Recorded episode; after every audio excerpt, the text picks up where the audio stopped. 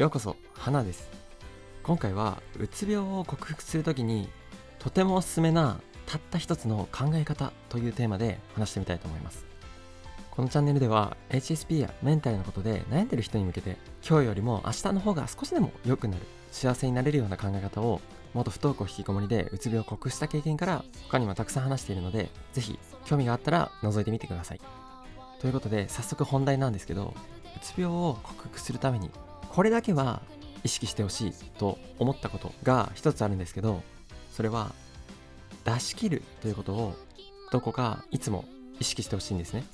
なんで出し切るって何言ってんだよ。そんな余裕ねえよバカ野郎って思っちゃうかもしれないですけど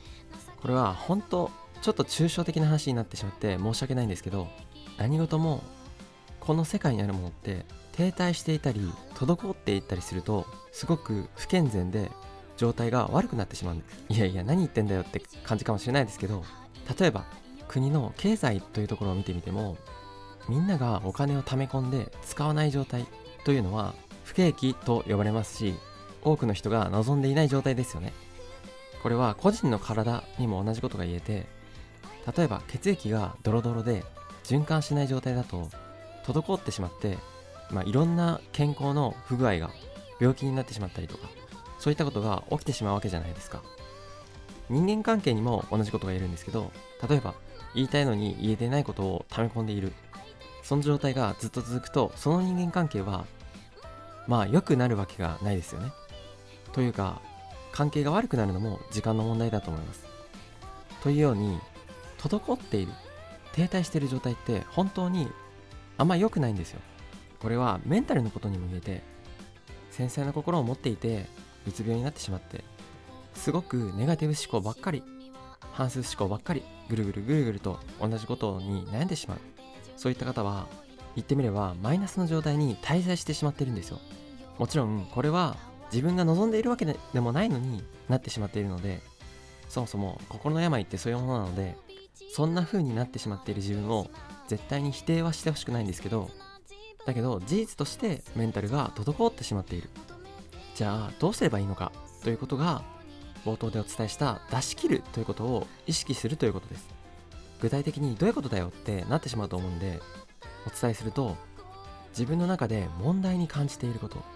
気になってしまっていることをまず全て出し尽くしてください。これは誰かに話してみるということでもいいですし自分で紙に書き出し尽くすことでもいいと思います。とにかく出し尽くすこと。自分の中で心の中だけでぐるぐると留めておくばかりじゃなくてきちんと自分の外側に出し尽くすこと。これを意識してほしいと思います。これは別にメンタルが正常な人うつ病じゃない人にとっても同じことなんですよね。普段は元気だけど何か気になってることや悩んでることが溜まっちゃってそれを解消できる。出し尽くすことができる時間がなくてそれを溜め込んでしまうことで体に不調を抱えたり風邪になってしまったりとか場合によってはそこからうつ病になってしまう。そういうことも全然起こりうるんですよね。だからとにかく出し尽くすこと。例えば独り言でもいいです。シャワーを浴びながら自分が今考えていること感じていること気になっていること。これをどんどんどんどん独り言でもいいので言葉にしてみるようにしてみてください。精神的に余裕がない状態ってつまり整理がついてない状態なんですよね。自分の今置かれている状況がどうなっていてこれからどうなっていくのかわからない。そんな漠然としたマイナスのイメージが自分をいつまでも苦しめてしまうんです。だからこそとにかく出し尽くすこと。これだけはどうか忘れないでみてください。やりたいことがあったらとことん本気で罪悪感も感じずに時にはわがままになってやり尽くしてみる。これもある意味出し尽くすことになると思います。こうやって自分の感情をマイナスの方向ばかりに留めておくことだけじゃなくてそれらを出し尽くして循環させる。これだけだったら毎日の中でほんのちょっとしたことで考える余裕もあると思うので無理のないようにふとした時にぜひ試してみてください。僕もこのことを実践するようになって少しずつ余裕ができてある時大きなチャレンジをしてみる。例えばインドに1ヶ月1人で行ったりだとか HSP で自分にあまり自信がなかったのに50人住めるシェアハウスに移住してみたりだとかそういったこともきちんと出し尽くす行動することでもっともっとできることが増えてそれがうつ病を克服することにつながりました。